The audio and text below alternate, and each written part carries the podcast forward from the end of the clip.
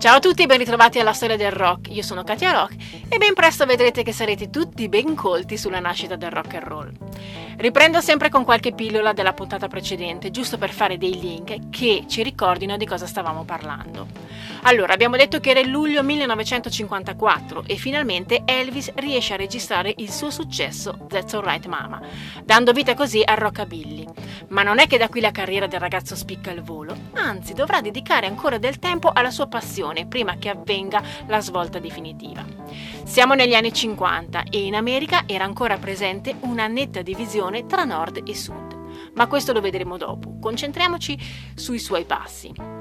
A luglio il DJ D.V. Phillips, che non ha nessuna parentela con Sam, trasmette dal suo programma per la WHBQ il brano di Elvis, che riceve un discreto successo dal pubblico, convincendo così Sam Phillips, scusatemi io con questo nome, non so perché, ho sempre difficoltà nel pronunciarlo, anzi d'ora in poi lo chiamerò lo zio Sam, così mi tolgo dall'impiccio di dover sempre soffermarmi per pronunciarlo correttamente, per poi azzeccarlo una volta su tre.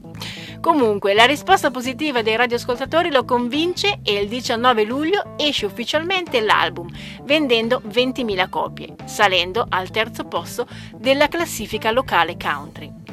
Con questo successo Elvis si lega alla Sun e comincia ad impegnarsi nelle esibizioni e già qui iniziano i primi etichettamenti, c'è chi lo chiama The Hillbill Cat o The King of Western Bob. All'uscita del secondo disco Good Rockin' Tonight, I Don't Care If the Sun Don't Shine, non riceve delle critiche positive, anzi, viene addirittura invitato a tornare a fare il camionista. Elvis non si lascia intimidire e questo credo che sia da esempio per tutti ragazzi. Inizia a prodursi regolarmente eppure con successo tramite la radio KWKH, dove conosce il DJ Fontana, che diventerà successivamente il suo batterista on the road. Il nome di Elvis inizia a diffondersi limitandosi però a qualche stato del sud e nel 1955 si presenta per Presley un anno di intenso lavoro e di assestamento della propria carriera. Escono tre singoli, Milk Cow Blues Boogie, You Are the Heartbreaker, Baby, Let's Play House, I'm Left, You Are Right, She's Gone e Mystery Train, I Forgot to Remember to Forget. Brani tra l'altro che troverete se vi capiterà di acquistare qualche album che raccoglie le prime canzoni rock and roll. E con quest'ultima uscita raggiungerà il primo posto di una classifica nazionale finalmente. Ecco perché prima vi ho parlato della distinzione di nord e sud quindi non solo limitata a certe zone.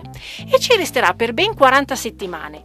Si esibisce nel solo anno 54-55 in più di 200 show e nello spettacolo fatto in Florida, a Jackson, appaiono i primi disordini tra il pubblico. Questo lo dico perché successivamente, per i ben pensanti, il rock and roll è musica quasi demoniaca.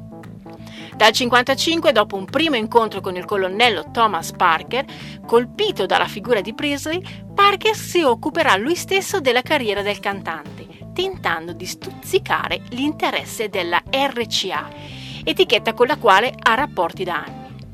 Il primo tentativo fallisce e così Parker affina la tecnica e consegna alcuni dischi di Elvis ad Arnold Shaw, funzionario della casa editrice musicale di Edward B. Marks di New York, il quale li fa pervenire all'amico DJ Bill Randall, che fu il primo nordista a trasmettere regolarmente i dischi di Presley.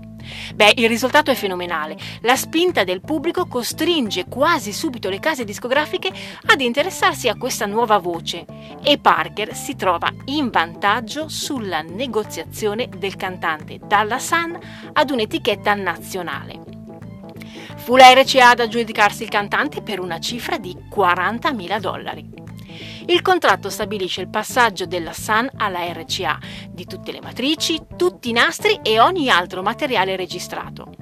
Sarà uno dei contratti più chiacchierati dello show business, calcolando che Elvis non aveva ancora dimostrato cosa era in grado di fare. Ma lo zio Sam, che ricevette 35.000 dollari, non si pentì della scelta e dichiarò di usare quei soldi per la nascita delle carriere di Johnny Cash e Carl Parkins. Il 10 e l'11 gennaio del 56 il cantante effettua a Nashville le sue prime session per la RCA, dalle quali viene tratto un nuovo singolo Heartbreak Hotel, I Was the One, che viene presentato alla sua prima apparizione televisiva nazionale allo Stage Show. Il disco diventerà il suo primo million seller, entrando in classifica e restandoci per ben otto settimane. Diventerà il disco dell'anno e la seconda canzone I Was the One scalerà le classifiche pop, country e RB di Billboard. Susseguono diverse apparizioni televisive e quella fatta al Toast of the Town, il cantante verrà censurato dalla vita in giù e le 12 presenti eh, le 12 presenze, anche se con poco cantato, basteranno a far scatenare il rock and roll e il mito di Elvis Presley. Il successo del cantante a seguito anche negli anni successivi riesce a stare in classifica per ben 25 settimane con il lato A e B dei dischi, record eguagliato e superato da lui stesso nel 1957. Intanto alla RCA si cerca di ricreare l'inimitabile Sun Sound che Presley aveva ottenuto con Sam Phillips, ma il repertorio del cantante si allarga diventando sempre più popular, come lo è, ad esempio, Love Me Tender, che quando verrà presentato allo show di Ed Sullivan, la RCA dovrà ricorrere all'aiuto di altre labels concorrenti per poter stampare oltre un milione di copie richieste dalla folla impazzita per Elvis. E qui nasce il mito, quello che tutti conosciamo. Finisce qui la seconda puntata dedicata ad Elvis, non potevo fare altrimenti essendo un mito del rock and roll e il primo a creare un disco rockabilly e quindi dedicargli due puntate. Io vi ricordo che potete ascoltarmi anche nel mio programma Rockabilly ogni martedì alle 16 su www.rockabilly-radio.net e il mercoledì in replica alle 18. Esiste anche una pagina Facebook K-Rock 50 scritto per esteso, dove trovate collegamenti e post su band che ancora fanno rock and roll e rockabilly. Alla prossima, stay rock, stay tuned con Katia Rock.